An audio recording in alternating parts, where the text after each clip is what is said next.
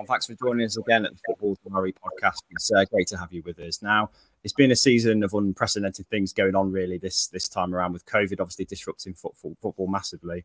Um, and the war in Ukraine has, has had an effect as well. But I think this week is kind of one of the major changes of, of the way we see football with external factors with the Chelsea situation. So they find themselves without an owner at the moment. Roman Abramovich has been there for 19 years and he's been sanctioned by the UK government, as we know. Um, and that leaves Chelsea in a state of limbo, really. So they, have lost their identity as a club. They can't buy anyone, they can't sell anyone, they can't find a buyer for the club just yet. So that's got to have an effect on the players, hasn't it? And I know obviously the situation in Ukraine overshadows anything that's going on at Chelsea, but I suppose you've got to remember this is a, a living, breathing English football institution that are the current European champions as well. Let's not forget. So, loads of things to kind of consider and their impact on English football going forward. So, got these boys with me today, Myles and Dave. Um, we get too political, but it was a shock to see Chelsea in this kind of state in it. So, I'll start with yourself, Myles. What is your thought on this as a fellow football fan? Um, and also as as somebody who's is kind of only ever known the Abramovich era really in, in your lifetime. It's funny um, because since we've started doing this podcast, even there have been events take place within football that yeah. we've just never seen before and never would have anticipated seeing. Now, the last time I can remember a time like that was probably Abramovich taking over Chelsea because at that point, I do remember it. At that point, that kind of money wasn't floating around the game, and they had this capability of just picking off whatever they wanted to.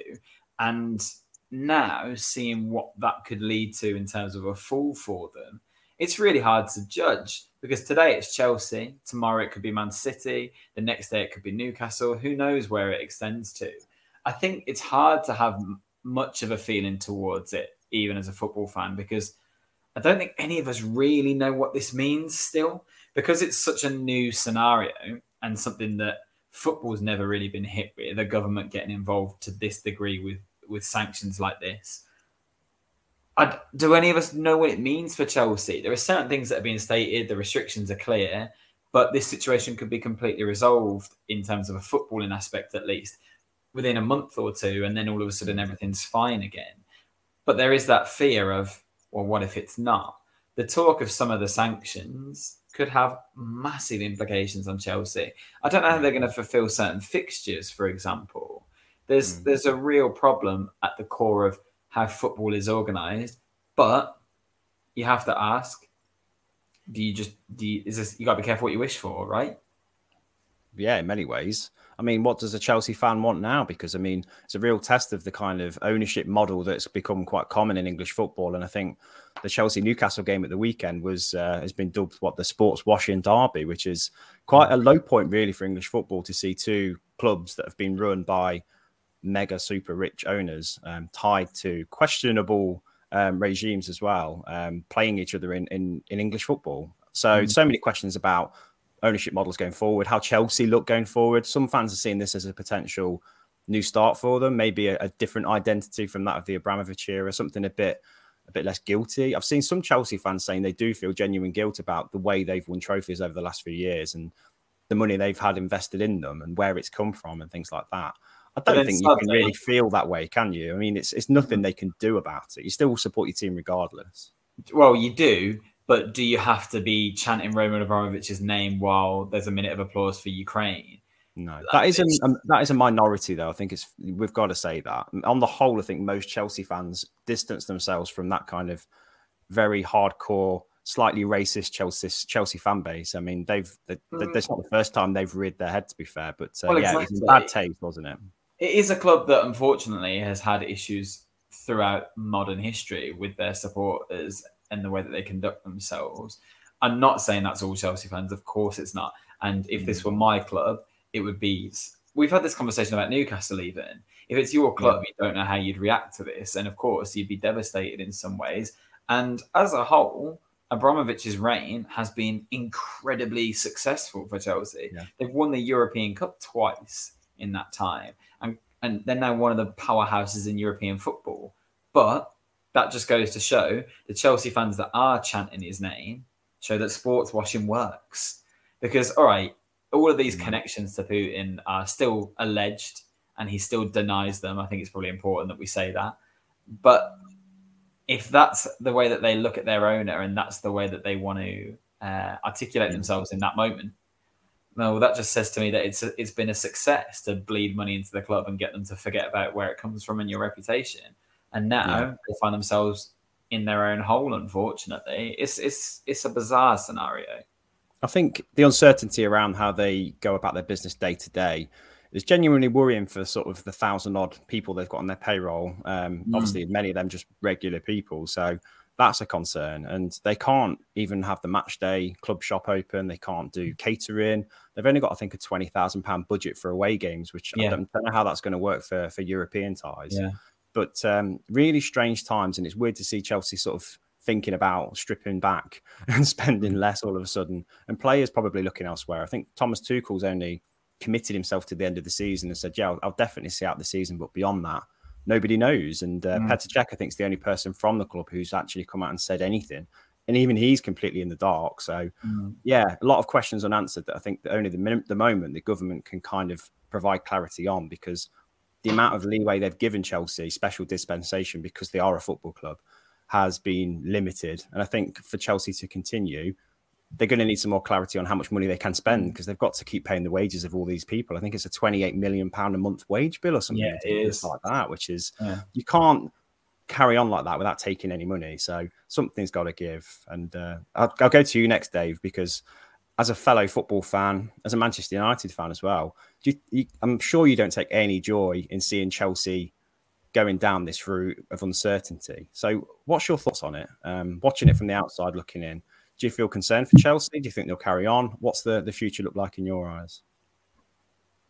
Obviously, it's a, a precarious situation um, that they're in at the moment. Um, I, I, think there's been rumours today that we mentioned about obviously you know, state-backed clubs and you know fans feeling as though that you know they've been very fortunate to have that sort of money invested into the club. I think there's being an official bid made by state, um, Saudi um, media group. I don't I'm, I do not know the entire background of the company, um, but if, if that's true and obviously that materializes, then that would mean another um, another Saudi-owned uh, club, obviously with uh, along with Newcastle, how that will. Um, I'm not sure whether they're linked or not, but if, that would be allowed. But it would be interesting, really, again, to to see how how that works and how fans feel about um, that. And I, I think what you say there, Mars, is you know bang on. Really, I think it's kind of clouded the judgment, and um, I think fans' morals really over you know where where this money does come from, and we've seen it with Newcastle, the, the purchase of those, and we've seen fans dressed dressed in you know up as Saudis in the in the stands, and I think we're kind of obviously what they've gone through with Mike Ashley is really kind of brought them to the point of desperation where they are willing to you know be owned by pretty much anyone to the point of where it is, you know, almost uh, a little bit cringeworthy to to look at on yeah. you know a, lot of fans' uh, behalf. So uh, it'll be interesting to see what happens. And again, it's it's a it's a big a big mess, really. Obviously, with what's going on, it seems as though the government are you know determined and willing to kind of try and do what they can to ensure that Chelsea do get um, you know do get the buyout. Not necessarily just I just hope that they're not going to, the club's not going to be willingly sold to kind of just any sort of anybody again, um, like you've mentioned there. Um, and it's going to be somebody who's got the best interest of the club. I mean, it's going to be a concern surely for the for the players to, to, you know that the club's going to be going in the right direction for the project that they signed up for, along with the staff and the manager. And obviously, you mentioned um, Tuchel. I'm sure he'll be you know keeping his eye on that at the end of the season, wondering sort of what what the direction is going to be.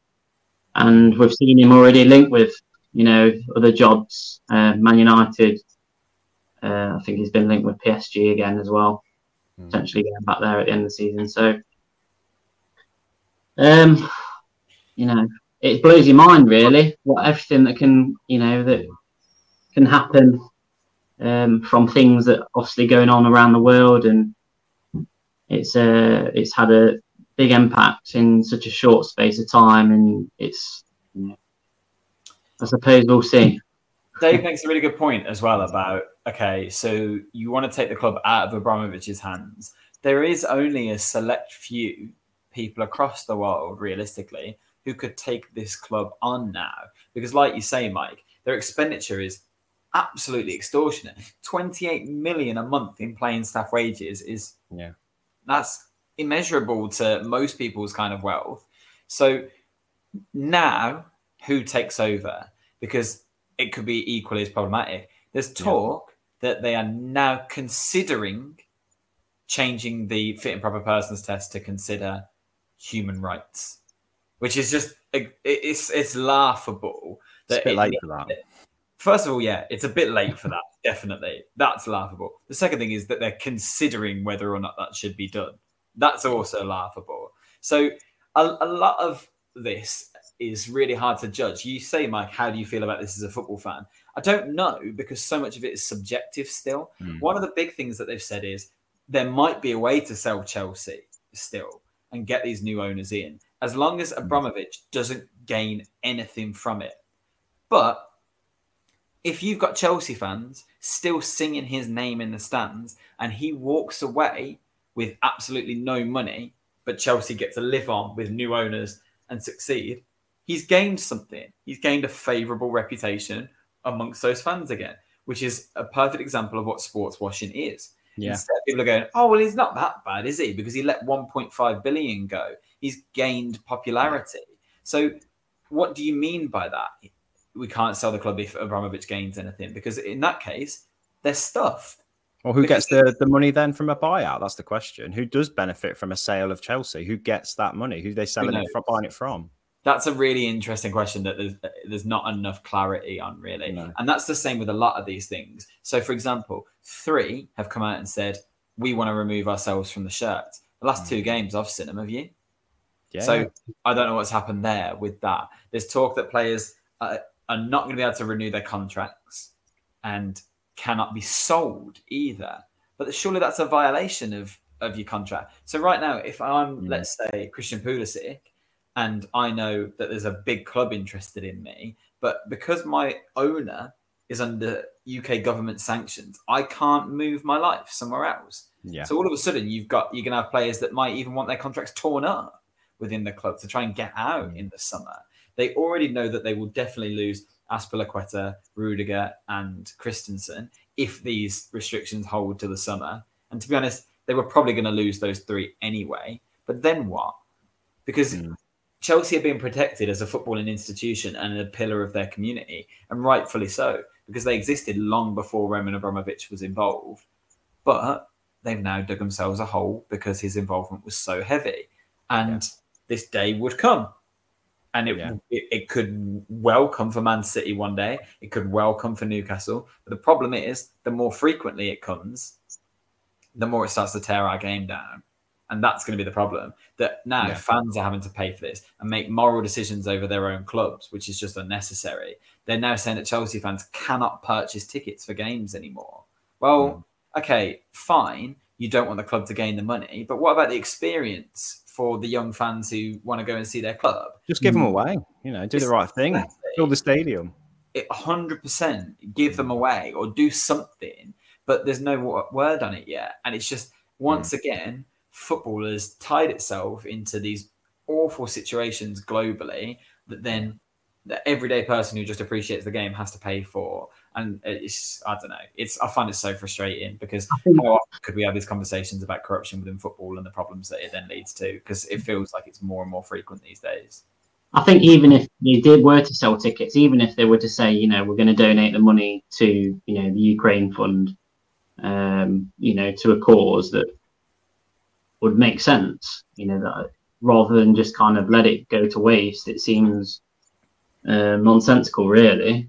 Mm. Yeah, I think if I was a Chelsea fan, I mean, I remember when Chelsea were, you know, before the Roman Abramovich era, and they were still a sort of a top six Premier League team. And I think the season he took over, they still had a very sort of old Chelsea team, and the squad was very much like old Chelsea money. So they got to the Champions League semi final, I think, and that was still a sign of where they were as a club. They didn't struggle without Abramovich's money, and I don't doubt they would have competed for the Premier League still without them. Obviously, not to the extent of winning the Champions League twice, but that's the balancing act of morality as a, as a football fan you kind of have, isn't it? Do I want my club to be moderately successful with moderate funds and kind of just try and achieve what we can honestly? Or do I want some billionaire owner? And the problem is now that Roman Abramovich's funds have kind of created a club that needs that money and they need that money to keep coming in. So they've got a playing staff, like you said, that's costing mm. them an absolute fortune.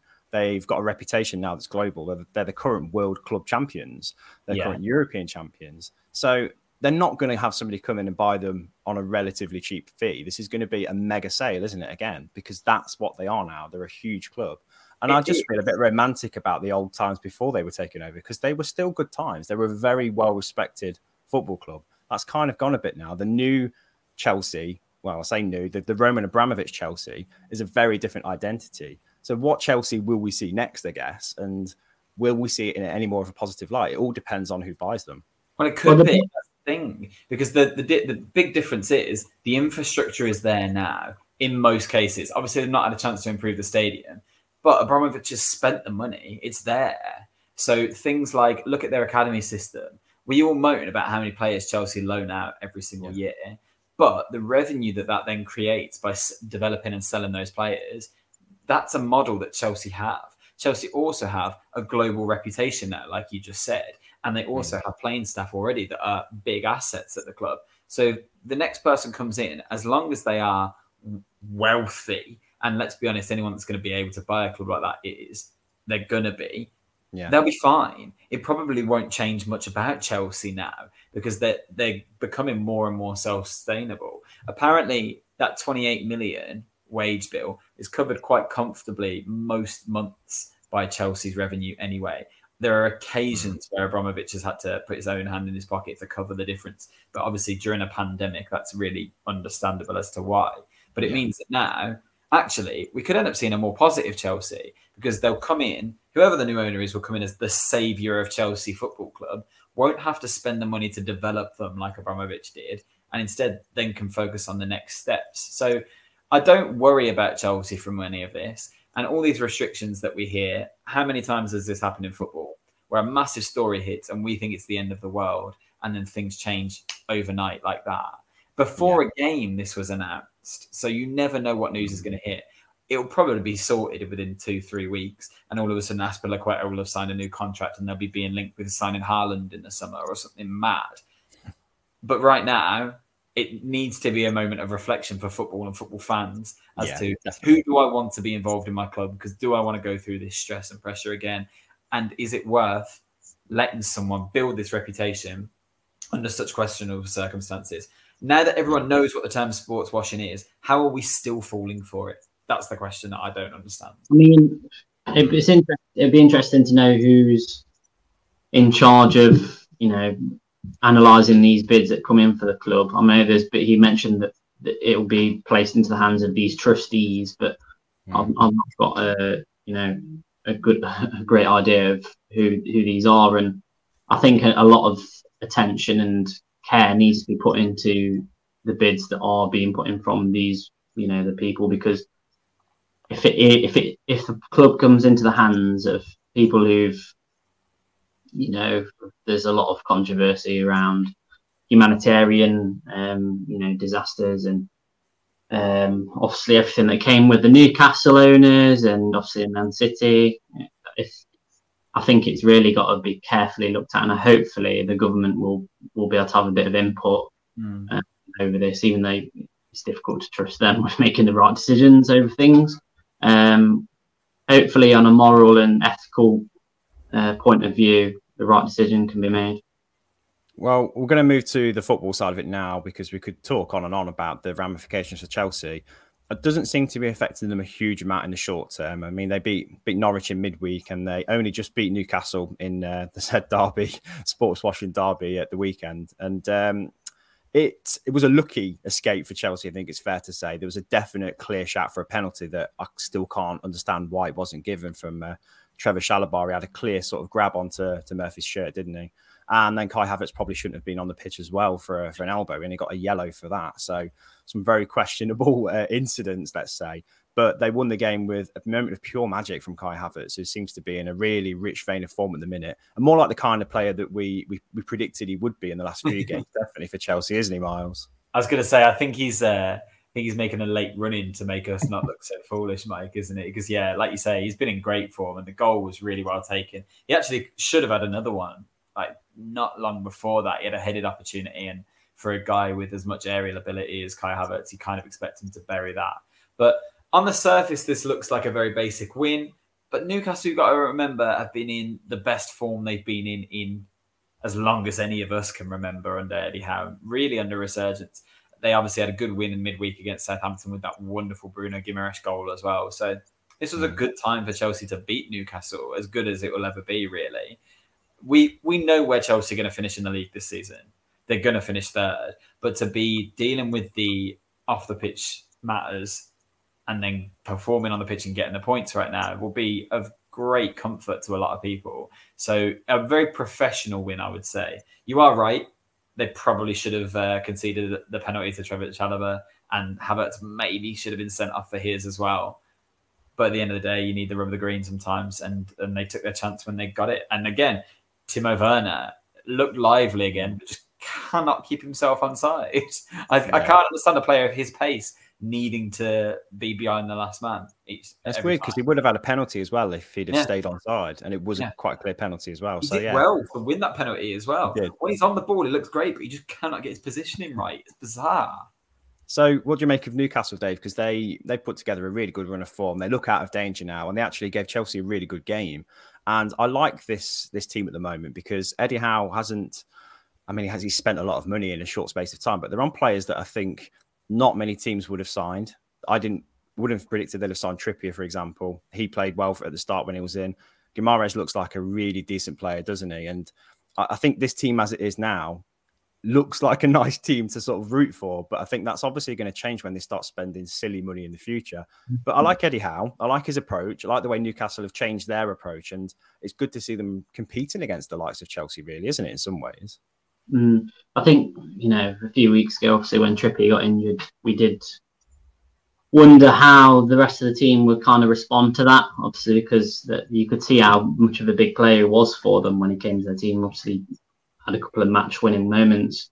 Um, so, I mean, the fallout of that, we've seen actually Newcastle go from strength to strength. And the unity, I think, strikes me is, um, and obviously defending from the front. What I did notice for with them against Chelsea is they're, they're so intense, intense in their in their press that they were kind of on the de- Chelsea defence um, straight away. And I, th- I feel as though they've got a lot of belief in themselves, particularly. It seems whatever Eddie Howe's came in and obviously done and spoke to them, and he's instilled a belief in them in that they're able to get through this. And we've seen over the last few games, you know, they've gone on this run, and um, you've got to give them a lot of credit. I think they were unfortunate not to get a result, a point at least against Chelsea. I think Chelsea at the moment, what we're seeing with them is without being spectacular, they're getting the job done and they're they're getting the points that they need.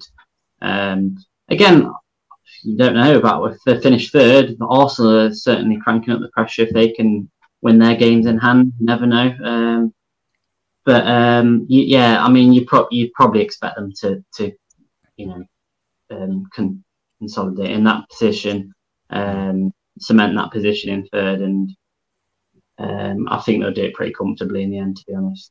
Mm. What goes beyond that is still unknown, obviously. But yeah, I think in terms of the football side of things, they they've got things in their own hands, and they don't look like a bad a bad team right now. Even though everything that's going on around them seems to want them to to kind of fail, they seem to be content to kind of just plow on and, and, and cement that top three, like you said. But in terms of that fourth spot, you mentioned Arsenal briefly, but United and Spurs played off against each other at the weekend.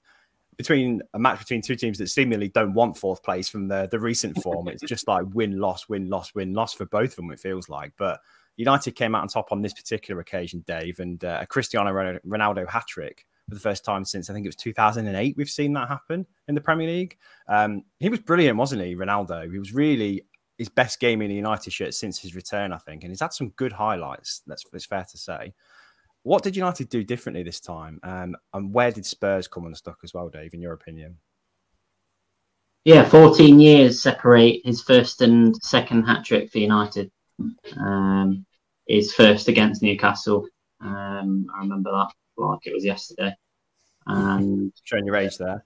In the glory days. In the, and uh, yeah, I mean, it definitely yeah, his best performance, as you say there. He, he looked a breath of fresh air. And I think Rangnick mentioned that, you know, maybe we should let him go back to Portugal for two or three break, you know, every time if this how he's going to perform. And but um, yeah, I, I feel as though the performance itself, there were two or three good performances in there. One spectacular performance by Ronaldo, like you mentioned.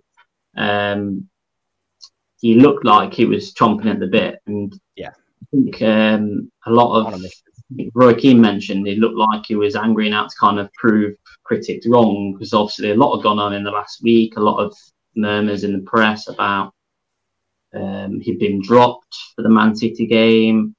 Um, whether or not that was the case, he looked like he was out to prove people wrong, and he, you know, he's he's come out and shown that a lot of people were saying, "Oh, he's finished" and this and that, but he's clearly still got the ability in those moments. Fair enough, he might not be able to play 90 minutes every game.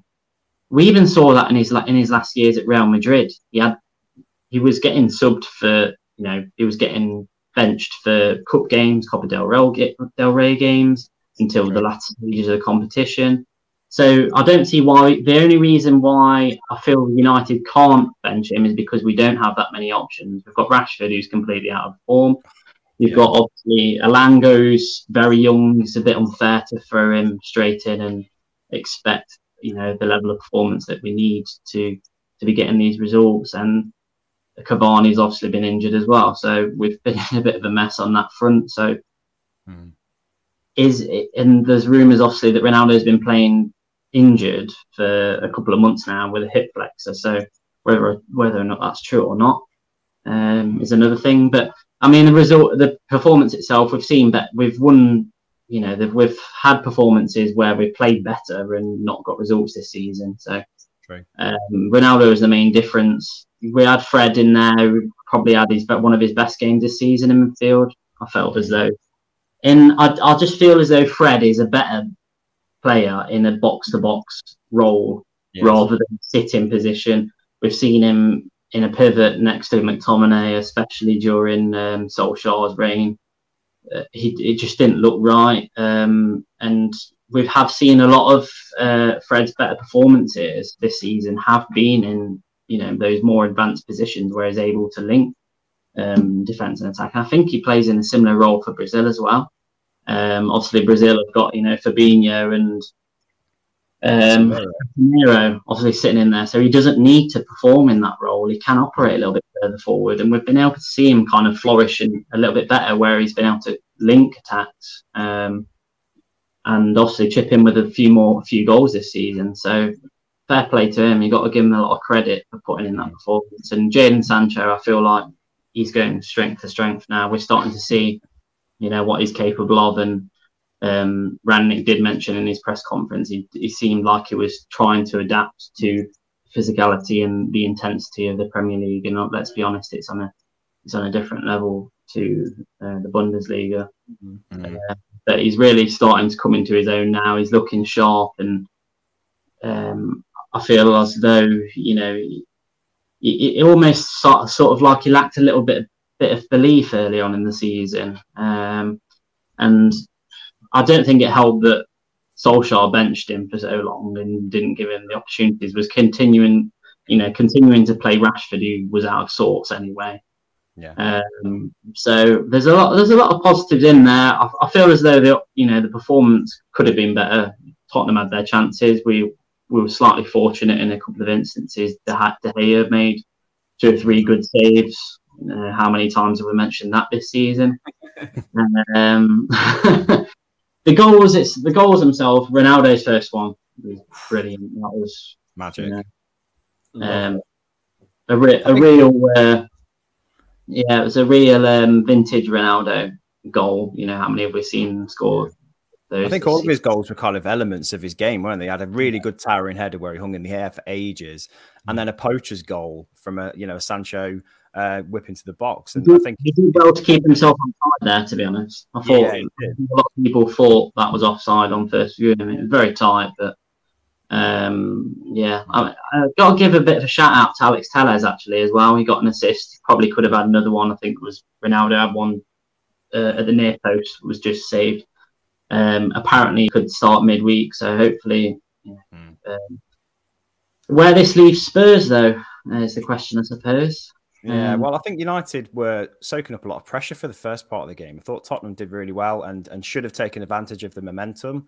And I think when I've, you said it last week, Myles, that uh, Harry Maguire's under the microscope now. And I think with his own goal straight away, I was like, oh, he's the headline again. Thankfully, it didn't end up being the case, but. Mm the gloating towards him was it from Cristian Romero when he turned the ball oh, into his own horrible. goal? It was really odd, and I felt like Tottenham from that point on almost coasted a little bit and yeah. got hit massively think, in the face with with some karma. I think from a United that response. was bizarre. As a really weird. As yeah. a fellow centre back as well, and just as a professional footballer, you know that that moment is a really awkward moment for him. There, yeah.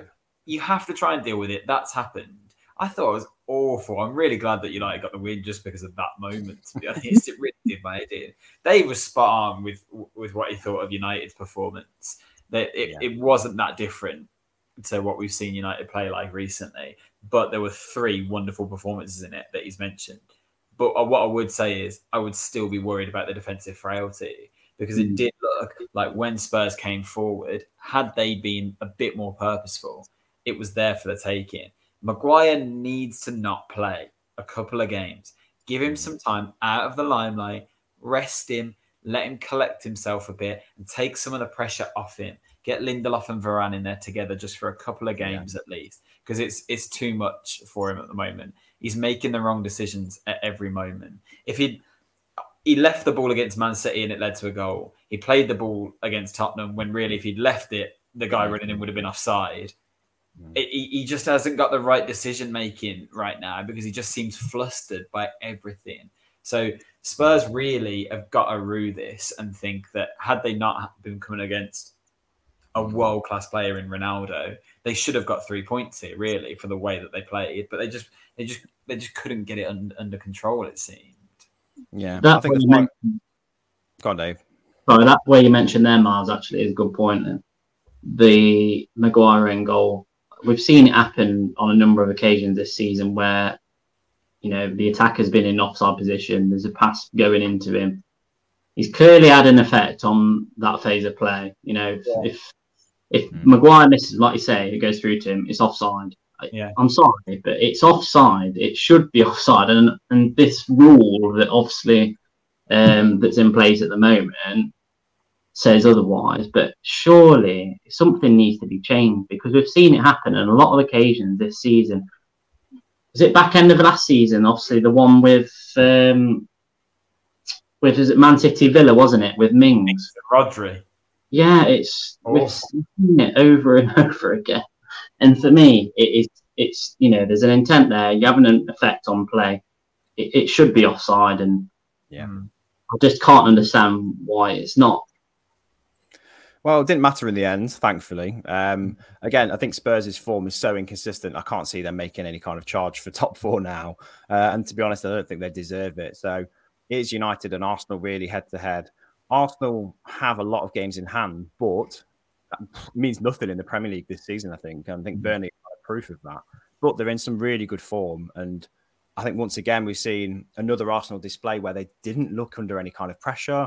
They didn't look like they were worried about losing the game. They really took the game to Leicester, um, beat them 2 0 in the end, and a customary corner conceded from them yet again.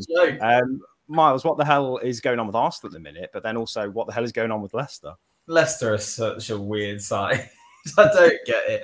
Obviously, like it, Leicester have got so much favour with so many football fans still, and I appreciate what they're trying to do. And there's been some players that have really stepped up this season and shown some really good form. Harvey Barnes has been brilliant again. James Maddison's looked loads, loads better as well. But this defensive in, incapability at corners, it's, baffling because I just don't understand how they've not addressed it by now. And fair play to Arsenal for taking advantage of it. It was a brilliant yeah. delivery by Martinelli. Partey got a really good connection to what he needed to do, and that was that. And after that point, you knew that Arsenal would see the win out. And how often have we been able to say that about an Arsenal side over the mm. last few years? They went 1 0 up, and you were confident that they would either extend the lead or hold on to it. So, yeah, well done to Arsenal again. They, they are playing nice football. The midfield's starting to click a lot more, which is really encouraging for them. I still think that these games in hand will be the determining factor because they've got what Chelsea, Liverpool, and Spurs. Yeah. And all right, we've just said that we don't trust Spurs' form, but in a North London derby, who knows? Um, they obviously play Villa at the weekend as well.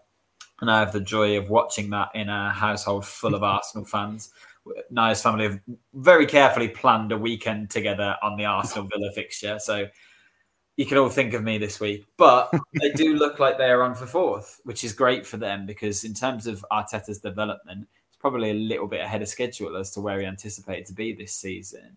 They invested yeah. in the summer, but if you look at the level of player they brought in, it wasn't Champions League quality, but they've developed together as a unit mm. into something that could be. So it's a really interesting time for them. Another really good result. And now it's just whether they can get the results in the games that really matter across yeah. the rest of the season. I think they've been uh, they've been shown to fall short against uh, the bigger teams, haven't they? Man City yeah, have smashed them, Liverpool have smashed them. So it'd be interesting to see how they, they cope when they come up against another really tough opposition, isn't yeah. it? But what were you going to say, Dave? Just then. I'd be interesting to see what the record is for set pieces conceded. Because what did you say, Myles? It was 14 goals conceded from set pieces. That Last... was a few. That was a few weeks ago, wasn't it? Yeah, definitely. It's been a couple since. I think it's ridiculous. There's a lot of records like that. I think Leeds have conceded more goals than any Premier League side ever has at this point in the season as well, which is just wow. But, That's insane. Yeah, I'm going to say, God, Dave. Um, I can't remember what I was going to say. I'll you go. no, I was going to say it was interesting because Leicester rested a lot of key players with the Europa Conference League in mind, and yeah. I've never thought I'd say that sentence at the start of the season because it's one of them competitions we still don't know how much importance it has winning it. But mm. I think you look at the, the, the the sides left in it, and Leicester are probably the clear favourite. I mean, there's Roma still in there, isn't there? There's Marseille. Jose Mourinho and Tammy Abraham's Roma. Thank you very much. Well, very inconsistent, though. You know, I think Leicester. Well, they are too, but I think they've yeah. got as much of a shout as, as anyone else. I think to put Leicester's season into perspective, I think they're only four or five points ahead of Newcastle, which Mad, says everything really about you know how their season has transpired. Mm. Uh, you know, it's uh, and there's gonna be there's got to be a lot of worry, I think, from Leicester fans, especially a lot. I've seen a lot of you know questioning Brendan Rodgers and kind of where he goes from here in the in the summer, in particular, because there's so many players that are getting rumored, you know, and touted about to different clubs. Tielemans, in particular. Mm. Um, I'm sure there's there's a lot of players in there who are kind of their heads have been turned and wondering what's next. So it wouldn't surprise me if Brendan Rodgers, Rodgers left at the end of the season, and you know, if if they won the you know the Conference League, that would be you know a good finish to the season. Go out on a positive. If yeah, and if there are players that do want to leave and want to leave the club, and it's going to be another huge rebuild club because I feel as though their squad is not probably not good enough anyway to be to get to where they feel like they want to be anyway. Um, Sorry, go on. You make a really good point about where Leicester's season is at and how you evaluate it. Because yeah, all right, they're what they're four points ahead, three points ahead of Newcastle, I think. But they're also they're what they're three points behind Villa now. Now Leicester were aiming for Champions League this season, we can assume, because they came yeah. so close the last two seasons.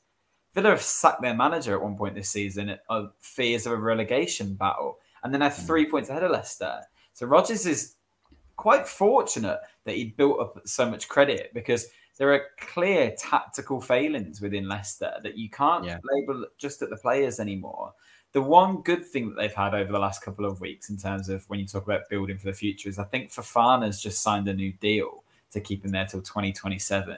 And he's yeah. obviously very highly rated and they've missed him a lot this season. So at least there are some players kind of tying themselves down, which could encourage a bit more growth. Hmm. I think um, it helped probably that he's come back from an injury. Um, yeah. I think you get a lot of big clubs, especially you know, off of the back of the Maguire purchase, they've probably been looking at 70 million to get him out of Leicester, going yeah. off of his performances before he did get injured. But they'll be looking to see if he's the same player after such a, a high profile injury. Yeah, definitely. Um, moving on to the bottom end of the table, if you if you will. Um, so looking at Leeds and Everton, they've been drawn into the relegation battle in recent weeks, but Leeds have taken action and replaced their manager. Everton have too. They've both had very different starts to their times at the club, respectively. So Jesse Marsch got his first win at Elland Road, which was a fantastic electric atmosphere actually for the game um, against Norwich with a last minute winner, very, very deep into injury time, which was you know, very fortunate as well. They hit the, the woodwork quite a lot. But then Everton have been dragged even further into the mire. And I don't know what Frank Lampard was thinking taking that job. We said, didn't we, what a gamble this is going to be for club and for him. But it doesn't look like it's paying off so far. Based on those two results, Myles, I think it's fair to say Everton are probably closer to the trapdoor than Leeds right now, aren't they? Yeah. I, it's hard to say. Everton obviously have three games in hand over Leeds. But with the way their form is, what's a game in hand actually worth? Well, nothing. It feels like mm. they just they look awful, don't they? I mean, Leeds Leeds got their win against Norwich, and if you don't beat Norwich right now, you, you probably are going down. Let's be 100 percent honest. Mm. I also watched Leeds play Villa in the week, and they were awful. They were. It was so easy for Villa to take Leeds apart. Uh, so they really needed this. They really needed to pick themselves up. And when Norwich got that late equaliser, I mean, that was in the 91st minute. Mm-hmm. You really thought this isn't their, their season and Leeds could drag get really dragged into this. And it would have been a great point for Norwich. But that sort of 94th minute winner and your manager's first win for you, that's the sort mm-hmm. of thing that could lift the spirits of a camp enough to drive them out of that situation. Because they do have some good players there. Patrick Bamford's back now as well. And although we didn't score in this game, I thought he looked really impressive. Rafinha hit the bar twice, and and again just showed what a quality player he is through spells of the game. So Everton looking a lot more trouble than Leeds because I just, even though on paper and based on some of their track records, you'd think Everton have got a few quality players in there. They, there's no sign of it at all. They just look woeful, mm. to be honest. It's weird because obviously Burnley still got a couple of games in hand, but they're not taking advantage of any of them so far. Yeah. But Watford won again um, yeah. against Southampton as well. So it's not as clean cut as we we started talking about a few weeks ago, but as it might be. Dave, are you are you changing your mind about that? Can you see Watford pulling back either Everton or Leeds into the conversation now? I did say the other week, didn't I? I thought I've got a feeling Watford might somehow stay up, but I didn't know we couldn't quite see where it was going to come from. But um, yeah, I mean, I'm surprised actually that they held on. I think it, what was really encouraging is they were actually Southampton pulled that goal back, and when, uh, instantly when they scored that goal, I thought, you know, this is going to be a real test of their nerve and mentality, um, being in that position and holding out for as long as they did. I think that's got to be a real positive for them and instill a lot of belief in that team. Um, I'm not entirely sure how difficult their running is, but um, you know, for all the teams there at the bottom, it's going to be a difficult, you know, running, challenging, especially. Um, I, I, thought the Norwich Leeds game was a brilliant game, but it, was the way Norwich conceded that goal again. That was ridiculous. Um, on the balance of play, Leeds probably did deserve, deserve to deserve the victory. Obviously, on the on the balance of how many chances they had, you know, but uh, like you say there, Myles, you know, if you're not beating Norwich, then you, you probably do deserve to go down um, as bad as they have been this season. Um, Leeds are definitely still down there, and you know they're in real difficulties, and we'll we'll see how they do in the coming weeks. Um, because we've just seen how easy teams have been able to beat them.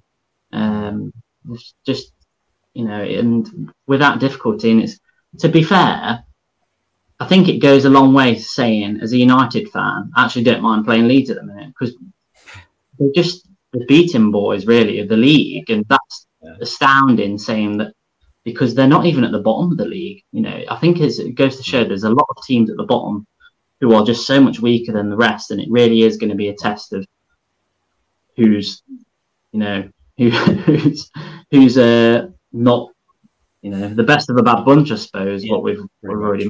Thank, thankfully for them, it looks like that might be Brentford because they were on such an awful run of form, and then they get a, a win against Burnley as well, who just they looked awful. I think yeah.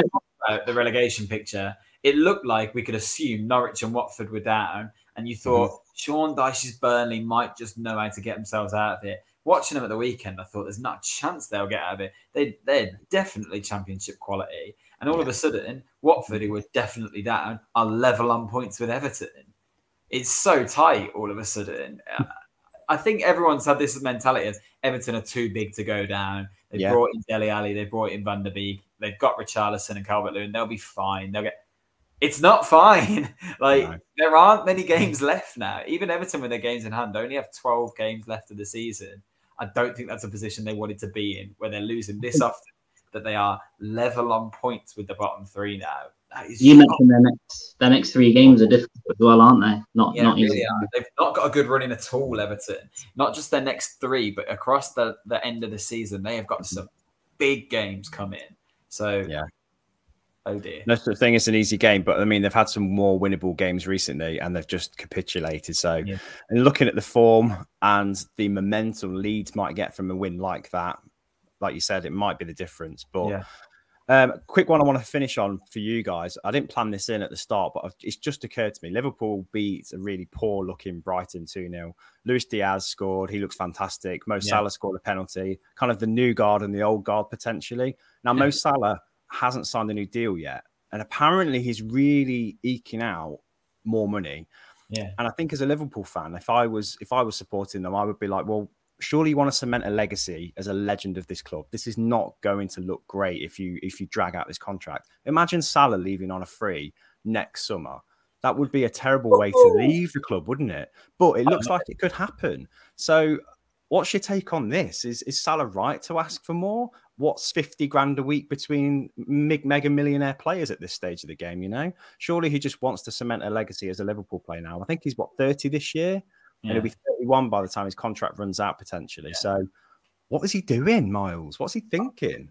Uh, it's it's his last big big contract, isn't it? Because he's reaching that sort of mm-hmm. age, and arguably he is in the top three best players in the world right now, and he wants to be paid what that's worth. You've seen the wages that Ronaldo, Messi, or Neymar, for example, Neymar's probably a better comparison actually, have commanded over the years it doesn't surprise me that he feels that he's in a position where that's his value.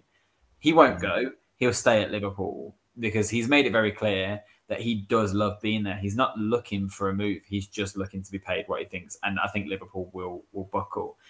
What might not work in his favour is Luis Diaz. He's looked yeah. absolutely fantastic since he's come in. And if he can continue developing in that way, they've already got Jota and Diaz as replacements for Mane and Firmino. If they're looking to bring that new school in, maybe they won't negotiate a deal with Salah. But then the idea is you've got to sell him this summer because you can't let him go on a free. You've got to make Absolutely.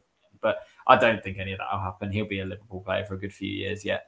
But that's the hmm. thing. If you negotiate a massive deal like that at a club like Liverpool, that are, to be fair, ran quite tightly compared to other clubs, they don't pay astronomical wages of 400k plus a week, you know?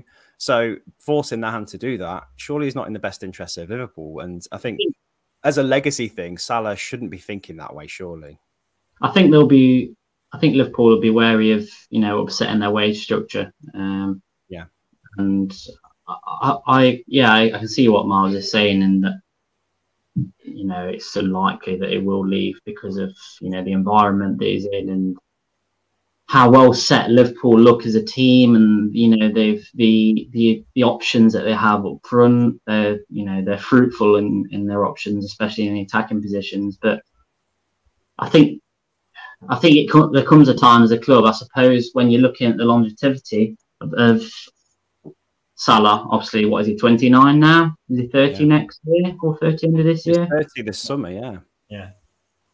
I suppose they'll be looking at that and thinking, you know, how long is he going to be able to give of at his current level? And you know, like you say, he's one of the best one of the best players in the world at the moment, and I'm sure there'll be a lot of teams that'll be interested. But how long a deal are they going to offer him if they are interested? Could it be three years with an well, option? Reminds me, of, reminds me of the Messi situation because I mean he could have stayed at Barcelona if he'd have took a pay cut.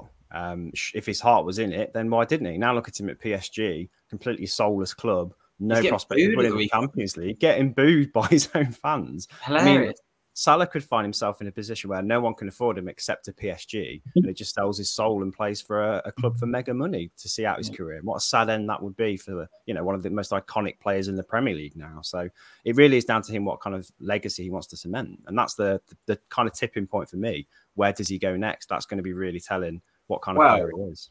Let me just flirt an idea that we all are kind of assuming that Kylian Mbappe is going to go to Real Madrid this summer which will leave a hole in the PSG front line. But also, Liverpool have had a very vocal interest in Mbappe before, and he is mm. available on a free. And there's not been much talk about this contract being sorted anytime soon. And PSG are a state. Who knows? Maybe Liverpool will use that as a bargaining chip. Okay, go and get your money elsewhere, and we'll bring in Kylian Mbappe to replace. Well, I guess if they're going to pay that kind of money on a wage for Salah, why not just pay it for Mbappe instead with another what, fifteen years out of him potentially? So yeah, you're right makes sense. I think it, I think it's the worst kept secret that Mbappe's, you know, his dream move is Real Madrid. I can't see him going anywhere other than Real Madrid, to be honest. Well, as good as Liverpool are, I, I, I feel like it's it's looking like he's going to go to Real Madrid. If Real Madrid get Mbappe and Haaland, Haaland then that that'd be ridiculous. I agree with you. I imagine that's where he'll go. What I will say is the Champions League tie is done now, and he is available you can have a pre-contract agreement with him, and nothing's been done yet. I'm surprised at that. And if the situation mm. with Salah changes, I wonder whether they could convince him that a move to England would be better for his career at this point because he could always move on to Madrid later on. True. Who knows? Uh, interesting one to end the, the podcast on this week. So thanks for your insight into that curveball that I threw at you guys. It's um, an interesting week of football this week because we've got European football returning, which we may talk about in a future pod. But uh, beyond that, I think it's FA Cup weekend after yeah. that. So Premier League, um, there's very few games taking place, but we will be back next week. Make no mistake, we'll be here to talk about all the latest football news and goings on, and whatever situation Chelsea might find themselves in at that particular moment, we'll be keeping a close eye on. But uh, in the meantime, thank you again for your time, guys. Appreciate you uh, speaking to me again and having these conversations, and thank you for watching. If you can hit subscribe, that'd be a huge help for the channel growing going forward. So until then, speak to you soon. Thanks a lot. Thanks, mate.